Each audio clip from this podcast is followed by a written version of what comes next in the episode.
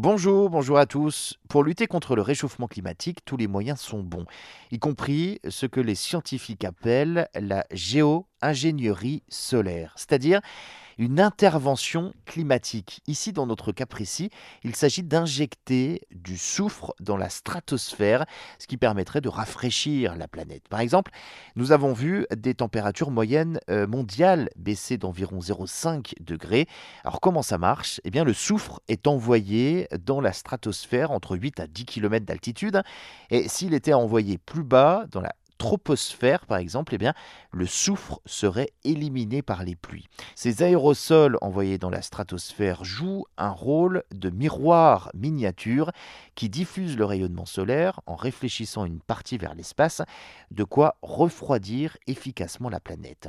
Il n'y a pas que du soufre qui peut donc intervenir sur le climat. D'autres technologies existent comme l'injection de sel marin dans les nuages, ce qui augmente la brillance des nuages et donc réfléchit encore le rayonnement solaire vers l'espace. Ça reste moins efficace que le soufre en revanche. Certains ont aussi envisagé de placer en orbite des structures réfléchissantes, mais ici le défi technologique est énorme.